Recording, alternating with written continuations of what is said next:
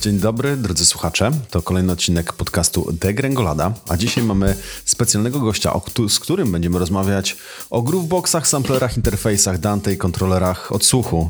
To tak oczywiście pół żartem, natomiast chcielibyśmy dzisiaj porozmawiać o tym, e, jak zorganizować sobie własne domowe studio do rejestracji dźwięku, czy też podcastów e, i przede wszystkim e, jakby rozwiać wszelkie mity, stereotypy, dlaczego mikrofony i głośniki i sprzęt audio jest tak cholernie drogi i czym się różnią sprzęty za kilkaset złotych od tych za kilka tysięcy. E, zapraszamy Was do dzisiejszego odcinka. Bądź przygotowany na to, co przyniesie jutro z Farnell, Twój dostawca komponentów do projektów IoT i sponsor tego odcinka. Odwiedź nas na farnell.com. A naszym gościem jest Wiktor Grzelak, e, przedstawiciel marketingu marki Audiotech. E, markę Audiotech możecie kojarzyć chociażby z faktu, że jest dystrybutorem popularnych audio interfejsów e, marki Focusrite. Cześć Wiktor. Cześć, witajcie. Bardzo się cieszę na dzisiejsze spotkanie. Będziemy zaraz Cię bombardować pytaniami. Mam nadzieję, że nie zamęczymy Cię przez te najbliższe 40 minut. A pytania będzie zadawał także Daniel Buliński. Cześć, witajcie. No więc e, myślę, że możemy zaczynać e, to może tak na rozgrzewkę, e, Wiktor. Dlaczego ten świat tego profesjonalnego audio, dlaczego, dlaczego tam ceny zaczynają się tak, wiesz, od, od, od kilku tysięcy wzwyż za, za jakieś podstawowe monitory, mikrofony? Dlaczego właściwie, jakby czym różni się ten segment profesjonalny od tego segmentu tego konsumenckiego? Z czego wynikają te mhm. wielkie różnice? Jakby mówiąc tak bardzo górnolotnie, nie przechodząc jeszcze do, do detali? Znaczy przede wszystkim e, e, w ostatnich latach nastąpiła spora zmiana i teraz już można śmiało powiedzieć, e, że sprzęt profesjonalny i, i ceny sprzętu profesjonalnego e, zaczynają się dużo niżej i to też już nie są jakieś, e, żeby zbudować sobie dobrze brzmiące studio i dobrze brzmiący, dobrze brzmiący zestaw, przynajmniej na początku swojej drogi, nie potrzeba wydawać nie wiem, kilkunastu, kilkudziesięciu tysięcy złotych, tak jak to było jeszcze kilkanaście lat temu, e, bo sensowny zestaw już możemy e, już możemy skompletować za, za nawet, nie wiem, 2-3 tysiące i to już będzie zestaw, powiedzmy, głośników, interfejsu, mikrofonów, który pozwoli nam zacząć całkiem sensowną pracę. Natomiast jeśli chodzi już o te właśnie urządzenia, e, które można zobaczyć w tych e, profesjonalnych e, i bardziej, mm, bardziej elitarnych studiach nagraniowych, to ceny tego sprzętu wynikają po prostu z tego, że pewne rozwiązania, które zostały tam zastosowane, wymagały często lat y, gdzieś tam y, developmentu, badań, pomiarów, testowania różnych rozwiązań i dojście do produktu, który finalnie, jak trzymamy go w dłoni, może wydawać nam się prosty i, y, i nie wymagający jakoś dużo nakładów, żeby go wyprodukować.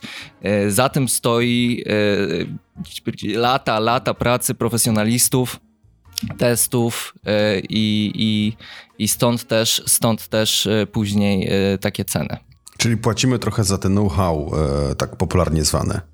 Dokładnie, dokładnie. Okej. Okay. Natomiast powiedz mi, czy tak sprowadzając to do parteru, czy jakbyśmy złapali człowieka na ulicy, jakiegoś totalnie randomowego, najlepiej w średnim wieku, posadzili go przed komputerem i powiedzieli: Słuchaj, tu jest jeden mikrofon, robimy ślepe testy, tu jest drugi mikrofon. Dalibyśmy mu jakiś gamingowy mikrofon za kilkaset złotych, albo powiedzmy nawet z górnej półki za tysiąc złotych.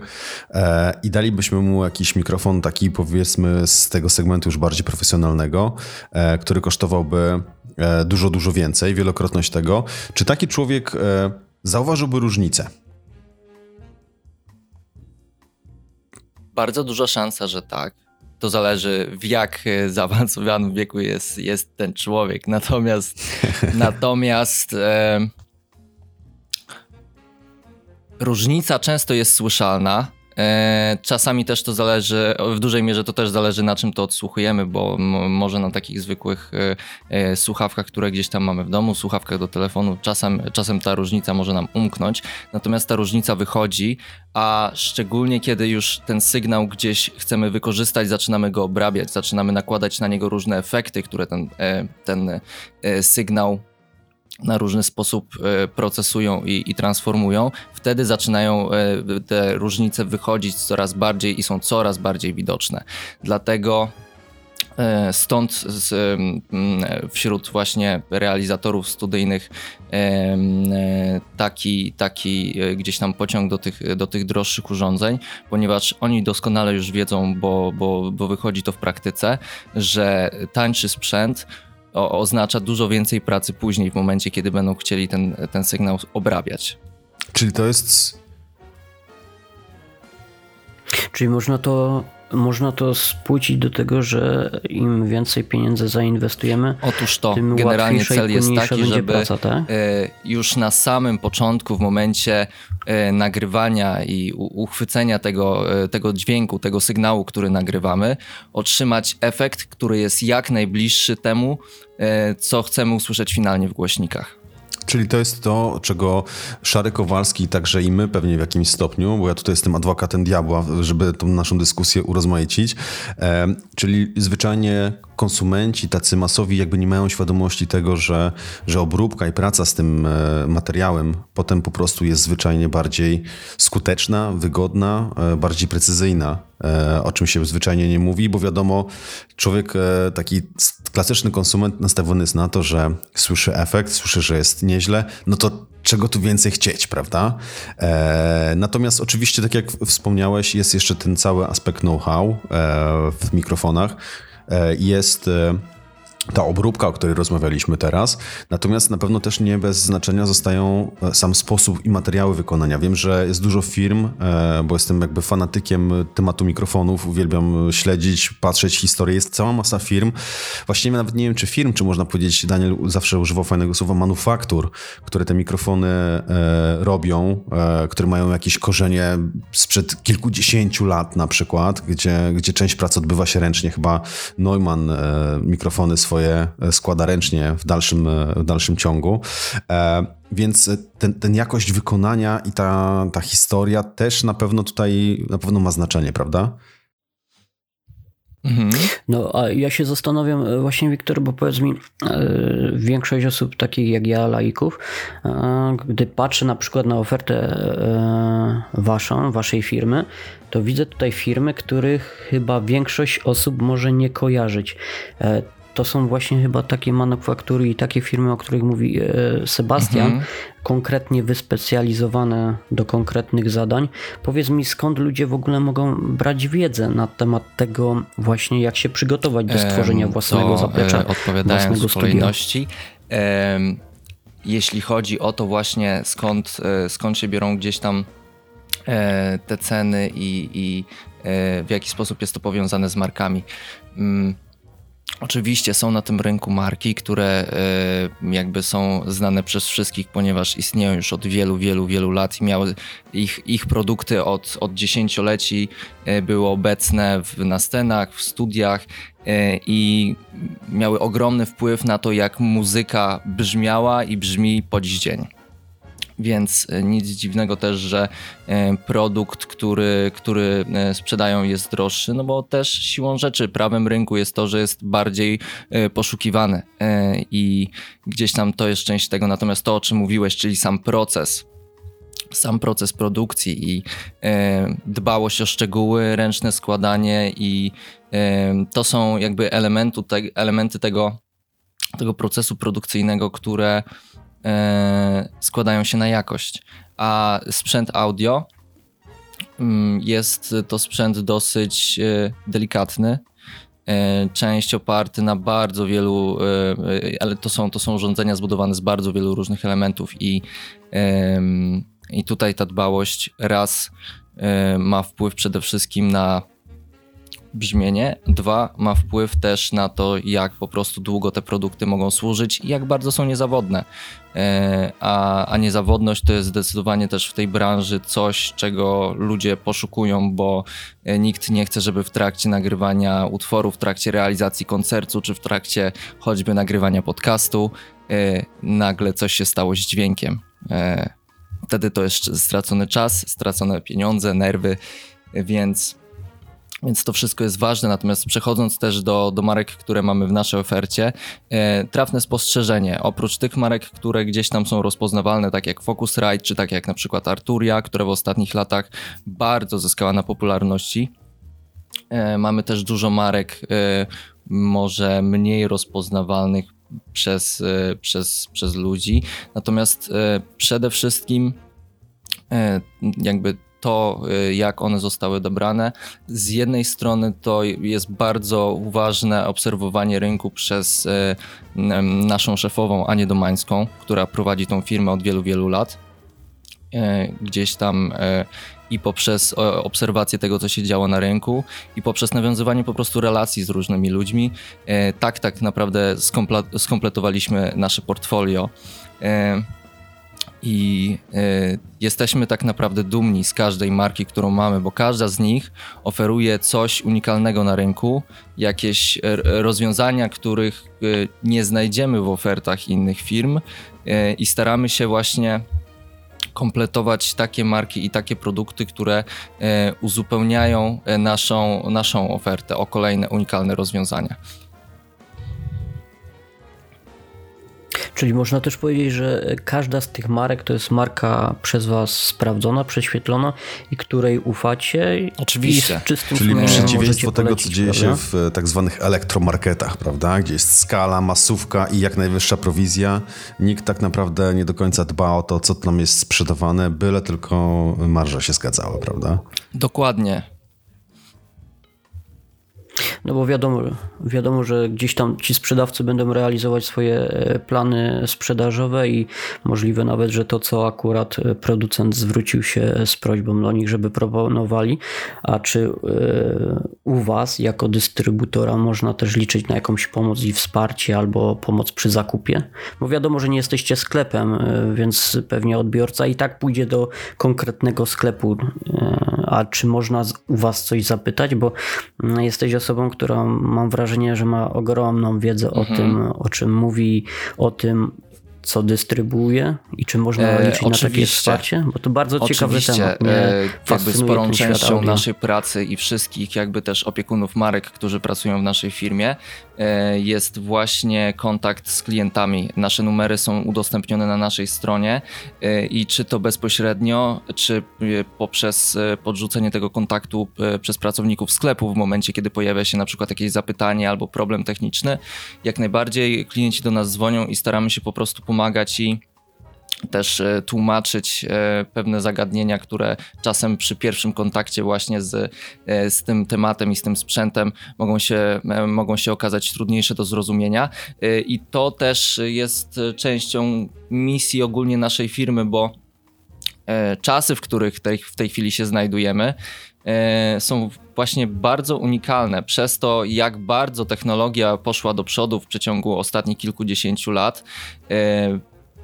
Ta technologia audio i możliwości nagrywania dźwięku w domu tak naprawdę dopiero się otworzyły i każdy w tej chwili ten dźwięk w jakiś sposób wykorzystuje, czy to właśnie nagrywając podcasty, czy to będąc E, czy to będąc gamerem i szukając po prostu lepszej jakości dźwięku, czy, czy będąc streamerem, czy też właśnie muzykiem. E, każdy z nas e, tego, tego sprzętu szuka i wiadomo, że ta wiedza też tej wiedzy też jest bardzo dużo, ten temat jest bardzo rozległy. Dlatego na przykład na naszej stronie staramy się publikować też różne, różnego rodzaju posty, artykuły, Rozwijamy też teraz coraz mocniej nasz kanał na YouTubie, gdzie wrzucamy e, nie tylko jakby mm, e, materiały skupione na konkretnych produktach, ale też właśnie materiały, których zadaniem jest przekazać tej wiedzy jak największą ilość w jak najbardziej przystępnej formie. Bo w momencie, kiedy ludzie już rozumieją, e, czego, czego potrzebują, żeby osiągnąć tą wyższą jakość dźwięku lub, jakość, e, lub, lub nagrać e, konkretne rzeczy, to też wiedzą, jaki sprzęt, jakiego sprzętu potrzebują, a że tak jak powiedziałem, nasz sprzęt to, to są rozwiązania, które my już sprawdziliśmy, przetestowaliśmy, to mm, dla nas jest to po prostu najskuteczniejsza forma marketingu. No tak. Ja zastanawiam się, wracając jeszcze do jakby tematu zwyczajnie drogich sprzętów. E, czy o ile jakby zauważenie różnicy między sprzętem, e, który powiedzmy jest na tym poziomie takim stricte konsumenckim, masowym i tym sprzętem takim dedykowanym do studio, czyli segment mhm. profesjonalny, ta różnica na pewno będzie do wychwycenia. Te moje pytanie było takie trochę kąśliwe, żebyś tylko potwierdził, mhm. bo, bo, bo tego nie da się nie zauważyć zwyczajnie. Natomiast zmierzaliśmy oczywiście do tego, że postprodukcja jest tutaj kluczowa i, i sposób rejestracji ma na to ogromny wpływ, jak potem ta praca dalej wygląda. Natomiast e, dla mnie takim dużym zaskoczeniem było to, e, wyprowadź mnie proszę Wiktor z błędu, e, że e, to nie jest tak, że osiągając jakiś poziom cenowy, czy pułap cenowy na przykład mikrofonów, to jest tak, że kurczę, ten jeden będzie lepszy od drugiego, jeden kosztuje 7 tysięcy, a drugi kosztuje 10, więc ten za 10 na pewno będzie lepszy od tego za 7.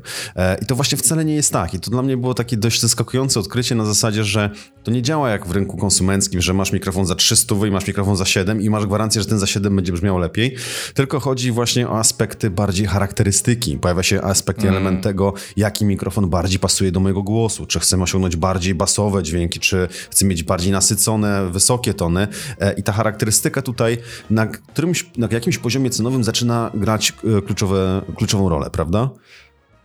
E, dokładnie tak. Wszystkie urządzenia, które znajdują się w torze sygnałowym, zaczynając od mikrofonu, poprzez preamp czy interfejs audio, e, wpływają na to, wpływają na barwę tego sygnału. I tak, tak jak zauważyłeś, nie zawsze droższe urządzenie czy, czy droższy mikrofon yy, ma właściwą barwę. E, wszystko dobieramy przede wszystkim pod konkretne źródło, które nagrywamy. Czy jest to głos, czy jest to instrument, yy, i na bazie tego, jak właśnie ta reakcja i ja, jaką barwę otrzymujemy i jakiej barwy szukamy, wybieramy właściwe, właściwe urządzenia. Oczywiście często te droższe produkty dają nam troszeczkę więcej elastyczności w pewnych sytuacjach. W przypadku mikrofonów e, może to być na przykład kilka różnych charakterystyk kierunkowych do wyboru, które pozwalają nam e, skorzystać z różnych technik mikrofonowania, szczególnie kiedy próbujemy na przykład nagrać dźwięk przestrzenny. Natomiast ta, tak jak powiedziałeś, no, czasem mikrofon nawet za 200 zł przy, przy konkretnym sygnale może, e, może nam się sprawdzić lepiej. Ja wielokrotnie byłem też świadkiem takich sytuacji pracując w studiu nagraniowym gdzie e, po prostu próbując e, nagrać, czy to nie wiem, zestaw perkusyjny, czy to, czy to, e, czy to właśnie wokal, testowaliśmy różne mikrofony i czasem ten mikrofon za, za 200 zł e, dawał dużo lepszy efekt. No właśnie też się z tym spotkałem kiedyś testując, y, nie pamiętam produktu, ale to był mikrofon, mój pierwszy, jeden z pierwszych mikrofonów XLR-owych właśnie w podpięciu do Focusrite'a. E, to był mikrofon, który kosztował 350 zł i on bił na głowę wszystkie pozostałe, które faktycznie były w budżecie 2-3 tysiące złotych i to było takie mega zdumienie na zasadzie, mm. że kurczę, jak to jest? Przecież to nie ma w ogóle żadnego sensu. No i okazuje się, że ten mikrofon z innym głosem działał już zupełnie inaczej i nie był tak bardzo fajny i nie brzmiał tak dobrze, więc, więc ten aspekt, o którym e, rozmawiamy tutaj w tym wypadku, e, ma także znaczenie. No dobra, e, Wiktor, dla mnie, jako dla osoby, która jest laikiem, bo ja jestem laikiem, powiedzmy, zainteresowanym w tym świecie audio, głównie nastawionym właśnie na, na rejestrację tego dźwięku i tak jak wspomniałem, mikrofony, to jest coś, co uwielbiam testować i, i się nimi bawić. Kiedy wchodzę na stronę dystrybutora, widzę z reguły kilkanaście kategorii produktowych. E, są tam różne cuda. E, część z nich kompletnie mi nic nie mówi. Na przykład e, te interfejsy Dante. Nie mam pojęcia, co to jest. Pewnie mhm. nam wytłumaczysz. Natomiast z tych bardziej cywilnych rzeczy oczywiście nie ma tutaj większych tajemnic. Natomiast patrzę na ilość produktów u każdego dystrybutora, podzielonych na kategorie, podzielonych na producentów i nagle się okazuje, że tych produktów jest, są setki, jak nie tysiące. I zwyczajnie się zastanawiam, zastanawiam, bo to, to nie jest ten segment konsumencki, gdzie faktycznie sprzedaje się to wszystko w markecie cały czas, nie? E, jakby, mhm. kurczę, kto to kupuje, w sensie jakby jak bardzo rynek jest głęboki, mm. żeby, żeby wiesz, mając, nie wiem, kilkunastu dystrybutorów e, popularnych marek w Polsce, jakby kurczę, czy na to wszystko faktycznie jest aż tak wielkie zapotrzebowanie? E, bo o ile rozumiem, że, że, że studio można mieć powiedzmy ok, 3-4 mikrofony, czy nawet cały zestaw mikrofonów, zależnie od tego, czy jakieś instrumenty e, jeszcze rejestrujemy, czy sam wokal, to e, jakby jest tego naprawdę dużo. Nawet na waszej stronie jest tego po prostu kosmicznie dużo, prawda? Tak, e, tak jak powiedziałem, dźwięk w tej chwili jest wszędzie. E, w, jest wielu ludzi, którzy gdzieś tam e, pasjonują się muzyką i chcą tą muzykę choćby właśnie w czasie wolnym e, w ramach swojej pasji tworzyć, ale jest też wielu lektorów, jest też wielu y, różnego rodzaju influencerów i po prostu twórców, którzy, którzy też tego dźwięku potrzebują. Y, I y, ostatnie lata, szczególnie czas pandemii, czyli 2020, pokazały nam, jak ogromny i jeszcze tak naprawdę niezagospodarowany jest ten rynek bo e, jakby nasze słupki sprzedaży w tym czasie wzrosły bardzo i sprzedawaliśmy chociażby właśnie interfejsów Scarlett bardzo duże ilości. Dużo większe niż, niż, niż się niż spodziewaliśmy się, że jest, jest to możliwe i, i to trwało i trwało i trwało, ponieważ ludzie byli zamknięci w domach i nagle okazało się, że a, potrzebują tego sprzętu na przykład, y, żeby brać udział w zajęciach, czy właśnie y, w przypadku nauczycieli, czy chociażby e, e, czy chociażby, żeby właśnie mieli czas skupić się na swojej pasji. E, I, i, tym, sprzętem, tym sprzętem się zainteresować, zacząć nagrywać, zacząć tworzyć. Więc, więc myślę, że, że cóż, takich osób jest w tej chwili naprawdę dużo. I, I jest mimo tego, że tych produktów jest dużo i tych marek na rynku jest dużo, cały czas jest, jest dużo miejsca, bo znowu różne produkty dają nam różne możliwości, różne barwy i, e, i oczywiście mając jeden mikrofon, który nam się sprawdza w jakiejś sytuacji, może się okazać, że e, drugi, trzeci również nam się przyda i da nam jeszcze troszeczkę inny efekt, który w innym kontekście może po prostu pasować bardziej. A tutaj, wiesz co, ja mam takie całkowicie mm. laickie pytanie i, i, na pewno, wiesz, poniżej poziomu tego e, laickości i zainteresowania, który reprezentuje Sebastian, bo mówiłeś o na przykład nauczycielach, którzy w czasie izolacji prowadzili lekcje zdalne, i odnośnie ich, osób, które chciałyby w jakiś podstawowy sposób mm, swój e, głos, e, nagrywać go, powiedz mi, jakie są takie podstawowe elementy mhm. studio domowego, studio w dużym nawiasie, które konieczne są do zakupu tego, mhm. żeby lepiej e, nagrywać Jest kilka podstawowych głos. elementów, natomiast wszystko zawsze zaczyna się od mikrofonu.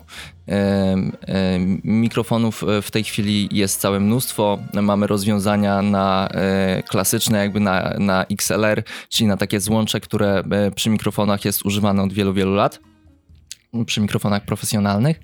E, I mamy też w tej chwili coraz więcej produktów, które mają również możliwość podłączenia bezpośrednio do gniazd USB, żeby pewne rzeczy właśnie takim nowym w tym świecie ludziom ułatwić. Natomiast wszystko zaczyna się od mikrofonu i e, tutaj e, pierwsze, pierwszą decyzję, którą trzeba podjąć jest e, to, czym jest, czy będzie to mikrofon dynamiczny, czy będzie to mikrofon pojemnościowy. To są dwa takie główne typy, dwa główne rodzaje mikrofonów, które różnią się między, między przede wszystkim między sobą czułością i szczegółowością, jakby ilością detali w podawanym dźwięku, które są w stanie przekazać. E, mikrofony pojemnościowe są bardziej czułe i bardziej szczegółowe i ten dźwięk jest wierniejszy naturalnemu źródłu, natomiast e, mankamentem e, właśnie tej czułości jest to, że również jednocześnie zbierają bardzo dużo dźwięku z otoczenia. I w, w, sytuacji, kiedy nagrywamy w domu, nagrywamy w pomieszczeniu, które nie zostało w żaden sposób zaadaptowane akustycznie, E, pojawia się pogłos, pojawiają się różne przydźwięki e, i może się w, w takiej sytuacji okazać, że e, mikrofon dynamiczny, który jest nieco mniej czuły, ale właśnie ma bardziej kierunkową charakterystykę, sprawdzi się lepiej, ponieważ dźwięk będzie bardziej bezpośredni i przez to lepszy. Właśnie. No dobra, Wiktor, pytanie takie pomocnicze do tego, co rozpoczął już Daniel w kontekście domowego studio. Standardowo zawsze pojawia się dyskusja na zasadzie takiej, przynajmniej moi znajomi, e, jak wpadają do, do mnie, do mojej, do mojej jamy e, komputerowo-gadżeciarskiej, patrzą na biurko i mówią, o kurczę, masz e, interfejs audio, po co ci to? Nie lepiej po prostu podłączyć mikrofon przez USB? Mhm. E, mikrofony USB, chociaż e, też w ostatnich latach ich jakość e, podrosła, bo producenci zauważyli, że jest to e, rynek z ogromnym gdzieś tam potencjałem i, i rynek, który się cieszy, cieszy bardzo dużym zainteresowaniem, e, jednak zawsze są pewnego rodzaju kompromisem ponieważ w małej formie i często przy bardzo niskim koszcie produkcji trzeba zawrzeć właśnie w tym interfejsie i mikrofon, i przedwzmacniacz, i interfejs audio, który y, ten dźwięk przetłumaczy nam z sygnału analogowego na cyfrowy, który będzie dalej podany do komputera. Więc bardzo często po prostu y, jest to rozwiązanie wygodniejsze, ale jednocześnie jednocześnie dające ten e, dźwięk, e, e, no niestety, nie aż tak bardzo szczegółowy, często z wyższym poziomem szumu. I, I tutaj już jest, pojawia się po prostu pytanie, jakie, jak, jak czystego, jak ładnego czy szczegółowego dźwięku potrzebujemy, do jakich celów będziemy go wykorzystywać, bo jeśli ma to być mikrofon tylko do wideokonferencji na przykład, żeby e, e, e, porozmawiać ze znajomymi, czy właśnie gdzieś tam gdzieś tam na Teamsach prowadzić zajęcia. Tak, dokładnie, zdwaniać się na Teamsach. to może to w zupełności wystarczyć. Natomiast w momencie, kiedy ten dźwięk będzie wykorzystywany potem w jakichś materiałach, w jakichś nagraniach, które będą gdzieś upubliczniane, w rzeczach, które mogą właśnie wymagać jakiejś obróbki, Wtedy niestety często okazuje się, że e, mikrofon USB jest, jest po prostu e, gdzieś tam e, tym, tym gorszym wyborem. Ja odebrałem takie wrażenie, że po tym co mówisz, że mikrofon na USB to tak jakby kamera w smartfonie. Może być bardzo dobre, ale mhm. to tak, jest zbyt uniwersalne jest to, jest rozwiązanie. To, jest to całkiem trawne porównanie. Odebrałem to? Podobnie jak kamera w smartfonie, oczywiście to zdjęcie na pierwszy rzut oka wydaje nam się świetne, ale w momencie, kiedy troszeczkę przybliżymy, w momencie, kiedy wrzucimy je do Lightrooma i zaczniemy e, e, gdzieś tam manipulować tymi parametrami, e, okazuje się, że wychodzi nam dużo szumów, wychodzą nam pewne artefakty, i to jest właśnie gdzieś tam e, istota tego kompromisu. E, doskonałe porównanie, Daniel. E, bardzo obrazowe. Taka anegdotka mi się przypomniała, kiedy kupiłem swój pierwszy profesjonalny mikrofon. w sensie tak myślałem, że on jest profesjonalny. I to była Audiotechnika AT2020 na USB, no bo kto widział interfejs, to było coś nieosiągalnego. Tym bardziej, że sam Trafił w twoje ręce w zeszłym tygodniu. A mi, co się z nim stało? E, w każdym razie Aha, e, byłem zdumiony i zszokowany, jak kapitalna jakość płynie z tego mikrofonu. Oczywiście wszystko zależało od punktu odniesienia, kiedy wcześniej nagrywało się na zwykłych mikrofonach jakiś taki z plastikową podstawką. To, co był przeskok jakościowy. Natomiast pamiętam, jak, jak bardzo byłem zdziwiony, kiedy korzystałem z tego mikrofonu e, na Windowsie i przesiadłem się na jedyny słuszny macOS i ten mikrofon nagle stracił wszystkie swoje świetne właściwości. On brzmiał zupełnie inaczej, zupełnie gorzej. E, no i dlatego postanowiłem, że w końcu trzeba go sprzedać Danielowi. E, natomiast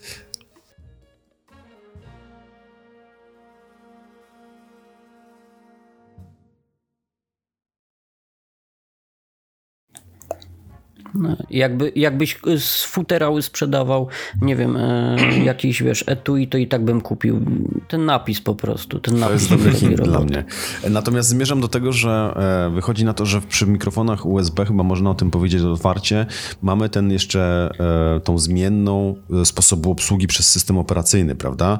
E, jeżeli mamy interfejs audio, tak jak u mnie stoi Focusrite, mamy Blackboxa, który jakby sam obsługuje steruje sobie tym wszystkim e, w tym blackboxie, mhm. podając tylko informacje dalej do komputera. E, w przypadku mikrofonów USB, tak przynajmniej mi się wydaje, wyprowadź mnie Wiktor z błędu, że system operacyjny no, robi tu różnicę w takiej sytuacji i w zależności od tego, jak on będzie obsługiwał ten interfejs, prawda? E, oczywiście to może zależeć od konkretnego modelu i sterowników, jakie dostarczy nam producent takiego mikrofonu.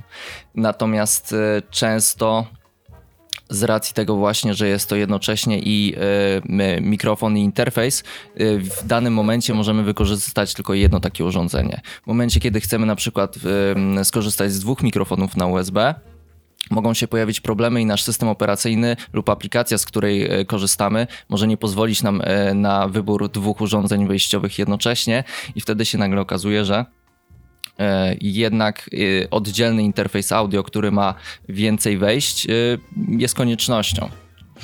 Jasne, nie przeskoczymy tego, oczywiście. No dobra, Dokładnie. Natomiast... jeszcze tylko dodam, że jeśli chodzi o różnice pomiędzy systemami operacyjnymi, E, to tutaj faktycznie e, bardzo często właśnie w gdzieś tam studiach czy, czy na scenach możemy zauważyć e, Maki i to nie bez powodu po prostu sterowniki, które są w systemie macOS zaimplementowane sterownik audio, który zarządza wszystkimi sygnałami, jest wbudowany w system, e, w system e, macOS. To jest to sterownik Core Audio.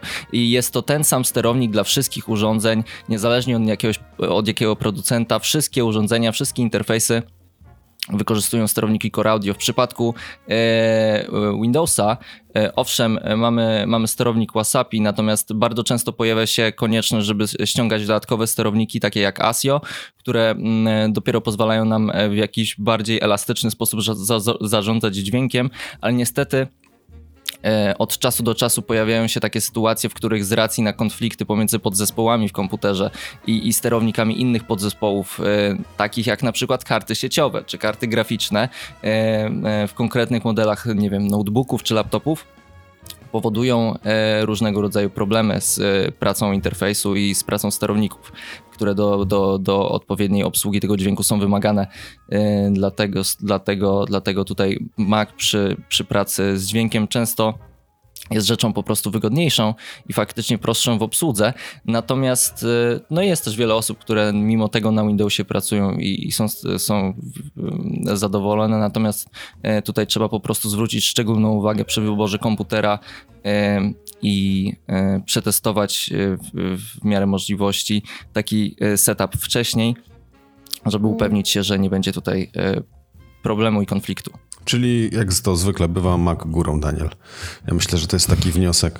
No wiesz co, ja mam znowu takie porównanie, że to chyba wygląda tak jak, nie wiem, brnę w ten świat smartfonów, że to tak samo wygląda, bo kupując Apple'a wiesz co dostajesz i to jest mniej więcej od lat coś takiego samego, o takich samych, znaczy możliwościach może nie, ale coś, e, co wiesz, co dostajesz, a w przypadku telefonów z Androidem, no możliwości jest sporo, ale trzeba przetestować Dokładnie na samym tak. sobie. E, no dobra, Wiktor, mam jeszcze jedno pytanie, zanim przejdziemy do tego domowego studio, e, bo świetnie nam się rozmawia, ja tak staram się kontrolować czas i ten czas nam znika po prostu w zastraszającym e, tempie, niestety.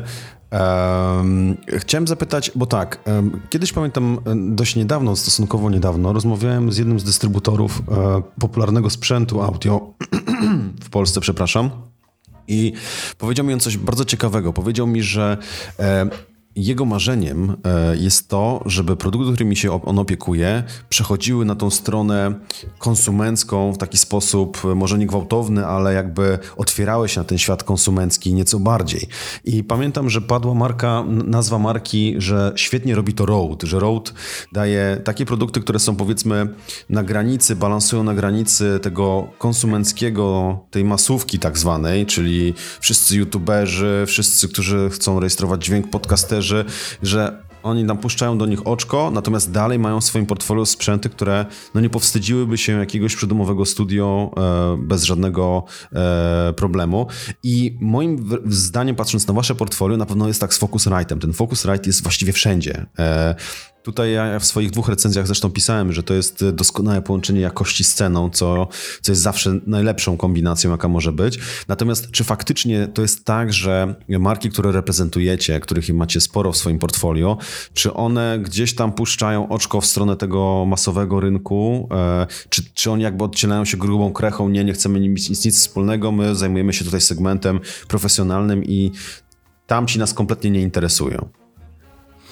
E, wydaje mi się, że nie ma w tej chwili producenta w, w całej tej sferze pro audio, który e, nie próbuje w jakiś sposób zainteresować również klienta konsumenckiego, ponieważ ta demokratyzacja dźwięku i, i, dostępu do sprzętu nagraniowego e, jest nie, nie do zatrzymania.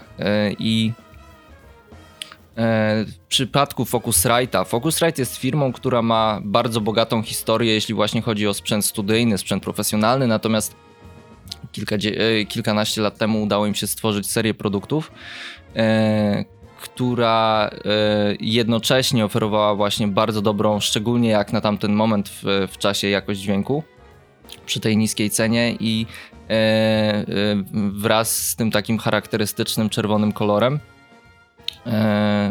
zdobyła ogromną popularność i, praktycznie do nie pójdziemy. Bardzo często, jeśli widzimy właśnie u, swojego znajomego w domu jakiś interfejs audio, no to jest to właśnie czerwone pudełeczko, jest to jakiś Scarlett. E, I bardzo często też ludzie szukają, szukając interfejsu audio, e, w pierwszej kolejności myślą właśnie o, o Focusrite. Natomiast e, też y, jesteśmy doskonale świadomi tego, że y, inni producenci również chcą y, jakby wykroić sobie kawałek tego tortu. Bardzo wielu producentów e, audio w tej chwili oferuje i, i wypuszcza produkty, które mm, są skierowane e, w bardzo, bardzo jasny sposób do właśnie takiego klienta, który e, gdzieś tam jest tym zainteresowany, dopiero zaczyna, nie ma jednocześnie zbyt dużego budżetu. Często są to właśnie zestawy studyjne czyli zestawy właśnie interfejs, e, mikrofon i, i słuchawki w jednym. E, I cóż, e, odpowiadając jeszcze tak myślę właśnie o tym o tym marzeniu. Czyli to się hmm. po prostu też dzieje, bo się musi dziać, tak? E, jakby tak. nikt nie działa charytatywnie, prawda? E, za tym wszystkim muszą stać pieniądze, więc... E, Oczywiście. Więc, więc w dużym skrócie można powiedzieć, że taki trend w tej, w tej branży Audio Pro jest zaobserwowany.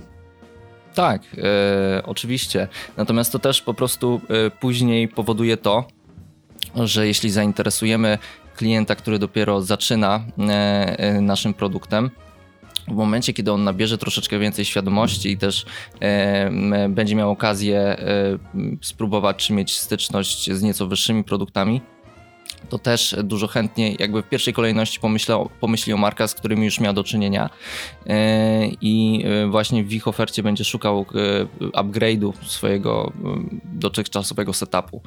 Więc jest to też po prostu strategia, która którą widać e, w, w, działaniach wielu, wielu producentów, e, którzy mają od wielu lat mieli popularne serie produktów profesjonalnych, natomiast teraz tworzą produkty nieco tańsze, nieco prostsze, nieco bardziej przystępne właśnie dla, dla początkujących żeby potem w przyszłości e, móc e, zaproponować im e, ten sprzęt wyższej klasy. No i to jest ciekawostka, że e, jakby ja ostatnio przeżywam fascynację syntezatorami, właściwie dźwiękiem, jaki hmm. płynie z syntezatorów. Nie mam o nich bladego pojęcia, ale widzę, e, właśnie przeglądając kategorię syntezatorów na waszej stronie, że marka Teenage Engineering, e, mam wrażenie, robi to w taki dość przystępny sposób, w sensie patrząc na te interfejsy, jest tutaj dużo guziczków i nie wiem, czym sobie poradził z podłączeniem tego wszystkiego, ale wydaje się to być bardzo przystępnie zaprojektowane dla, dla laika. E, czy można powiedzieć, że ten Teenage Engineering to taki Focusrite w branży syntezatorów, czy... E, teenage Engineering to zupełne świry.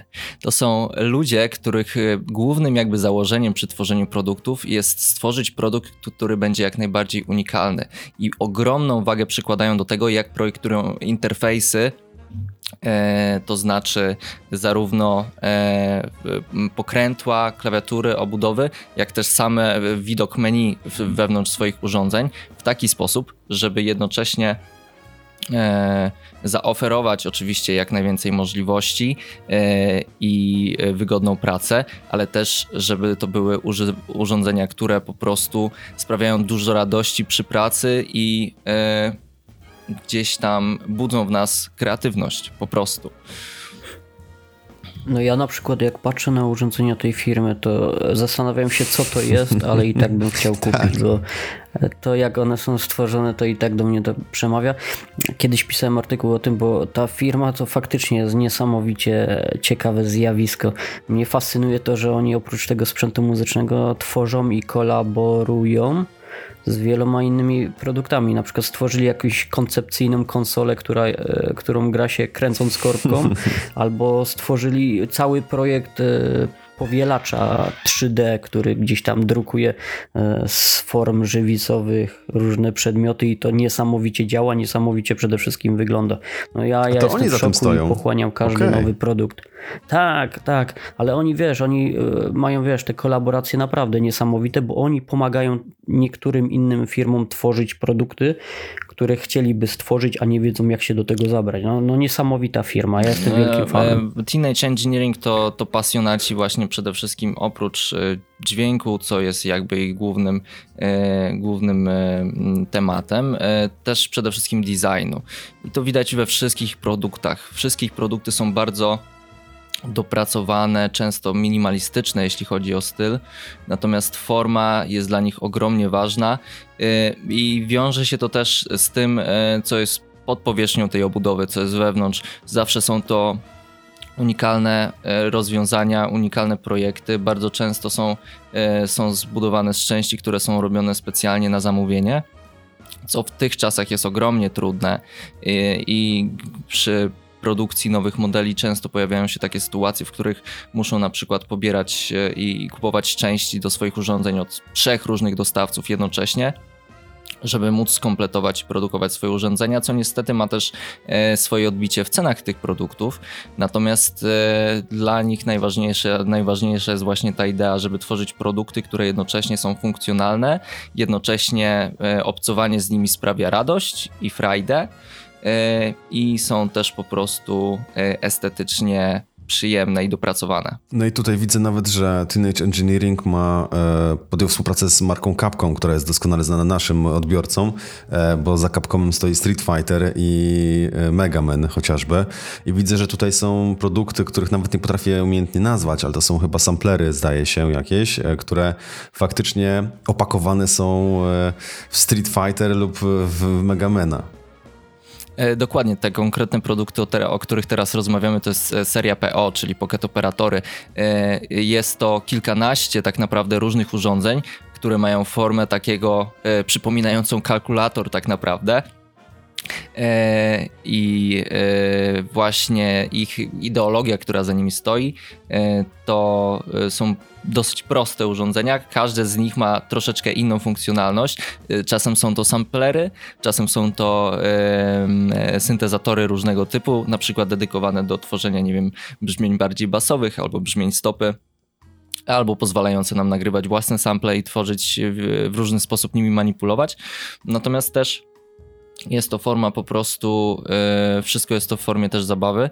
E, do nich możemy dokupić sobie na przykład e, etui, które pozwoli nam je troszeczkę bardziej chronić, bo są to urządzenia delikatne, natomiast, natomiast zabawa z nimi i obcowanie z nimi sprawia naprawdę dużo, dużo, dużo zabawy. Ja myślę, że wkrótce recenzja na Daily Web uśmiechniemy się do Wiktora, żeby to podotykać i zobaczyć, czy jesteśmy w stanie jako lejcy sobie z tym poradzić. No dobra, czas nas tutaj strasznie nagli. Zostało nam pokrótce omówienie kwestii, która pojawia się bardzo często, czyli, e, czyli tego domowego studio. Rozmawialiśmy o tym, że e, jakby tak. w kontekście e, zapotrzebowania wokół tego budujemy to, e, jak to studio miałoby wyglądać. E, wspomnieliśmy, że mikrofon jest tutaj aspektem kluczowym. Oczywiście zostaje nam jakiś sposób umocowania tego mikrofonu, czyli czy to będzie wysięgnik, czy statyw. No i zostaje nam kwestia do podjęcia w kontekście interfejsu, czy potrzebujemy interfejs, zależy nam na jakości, czy jednak jest to e, zabieg techniczny, czyli rozmawiamy na kolach, nie potrzebujemy e, Focusrite'a po środku. Natomiast co zostaje nam oprócz tego? Jakby na pewno kluczowym aspektem, Wiktor, jest kwestia wygłuszenia ja teraz borykam się osobiście z tym problemem. Mam po prostu mhm. praktycznie gołe ściany i trochę szafek z tyłu.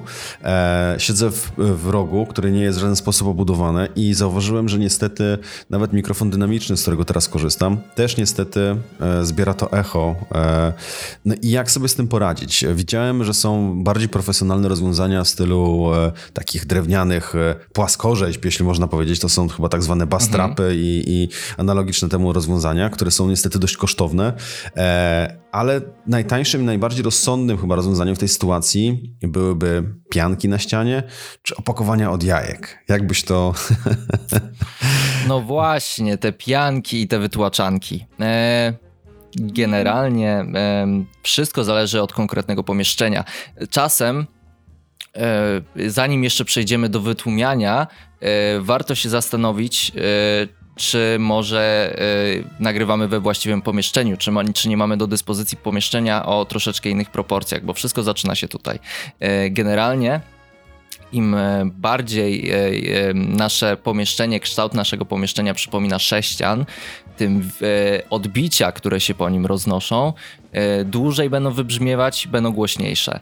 Więc przede wszystkim, jeśli mamy taką możliwość, to wybierajmy pomieszczenia, które są nieco bardziej podłużne lub mają nieco bardziej nieregularny kształt. E, wtedy te, e, te odbicia troszeczkę bardziej się rozprasza rozpraszają i dźwięk, który e, łapiemy w mikrofon jest, jest już na starcie nieco lepszy, nieco bardziej czystszy, natomiast później możemy jak najbardziej e, myśleć o zakupie jakichś e, ekranów albo innych ustrojów e, akustycznych. I tutaj jest ich kilka rodzajów. Wspomniałeś o, o piankach. Pianki oczywiście są skuteczne, natomiast e, niestety e, dźwięk e, i, i, fala dźwiękowa to jest po prostu ruch mechaniczny, który ciężko jest tak po prostu zatrzymać i ciężko go, nie jest łatwo go też tak rozproszyć. I o ile pianki mogą e, pomóc nam na przykład z e, z wyższymi częstotliwościami, to nie rozwiążą naszego problemu, jeśli, e, jeśli chodzi o częstotliwości niższe, a głos ludzki na przykład żyje w tym paśmie mniej więcej po środku. E, I dlatego tutaj e, czasami bardziej niż e, pianki i skuteczniejsze może być kupienie kilku ekranów akustycznych, zrobionych najczęściej z wełny mineralnej, która jest materiałem, który dużo skuteczniej pochłania tą energię akustyczną i pozwala nam osiągnąć dużo, dużo lepszy efekt I to niekoniecznie muszą być też ekrany, które musimy e, montować e, na ścianach, montować je na stałe, bo oczywiście wszyscy mamy ograniczoną przestrzeń i nie każdy może sobie pozwolić na to, żeby przeznaczyć całe jedno pomieszczenie na potrzeby nagrywania dźwięku. Dlatego e, e, dobrym rozwiązaniem często są e, takie ekrany, które są po prostu mobilne, są rozkładane, są obite jakimś materiałem i możemy je na przykład ustawić za sobą w momencie, kiedy nagrywamy i wtedy efekt będzie na pewno dużo lepszy i dużo, dużo przyjemniejszy niż rozklejanie tych właśnie mitycznych pianek po wszystkich ścianach dookoła. Albo w najgorszym wypadku, tak jak działo się to jeszcze na moim poprzednim mieszkaniu, kiedy nagrywaliśmy z Danielem podcasty, trzeba się skutecznie przykryć kocem. Tak, tak. Takie rozwiązania też działają. Wiele świetnych numerów było nagranych w szafie, także y, tutaj też punkty za kreatywność. Y, oczywiście, każdy, każde, każde takie rozwiązanie i, y, i, i, i takie próby też często dają nam jakieś rezultaty. Eee, no i właśnie, też e, to jest magia całej tej zabawy. W momencie, jak zaczynamy się bawić mikrofonami, zaczynamy się bawić instrumentami, okazuje się, że sposobów na zrobienie tego i, i ilość efektów, jakie możemy uzyskać, ilość kombinacji e, i też właśnie sam proces ustawiania wszystkiego, słuchania, nagrywania, obrabiania jest po prostu, jest w tym coś magicznego. Super. Bardzo się cieszę e, na tą rozmowę. Mam nadzieję, że naszym słuchaczom e, wyjaśniliśmy, skąd te różnice cenowe wyglądają tych e, bardziej profesjonalnych i mniej profesjonalnych sprzętów. Wiktor też opowiedział, jak sobie poradzić w kontekście domowego studium, na co zwrócić uwagę. Wszystko oczywiście zależnie od potrzeb. Bardzo dziękujemy Ci, Wiktor, za tą rozmowę. Podejrzewam, że jakbyśmy mieli 5 godzin, to byśmy pewne 5 godzin przegadali. Natomiast być może wcale nie wykluczone, że wrócimy do rozmowy na bardziej już e, e, tematy. E, naszym i waszym gościem był Wiktor Grzelak, przedstawiciel marketingu marki Audiotech, e, polskiego dystrybutora m.in. marki Focusrite, czy też Teenage Engineering, o którym rozmawialiśmy. E, bardzo dziękujemy. Mam nadzieję, że do usłyszenia. Ja również dziękuję. Na początku mówiłeś, że masz nadzieję, że nas nie zagadasz. Ja mam nadzieję, że nie zagadałem was. Udało Cóż, się. Do usłyszenia. Dzięki. I rozmawiał także z wami dzisiaj Daniel Buliński. Do następnego, cześć. Także ja, Sebastian Ubik, bardzo wam dziękujemy i do usłyszenia. Trzymajcie się, cześć.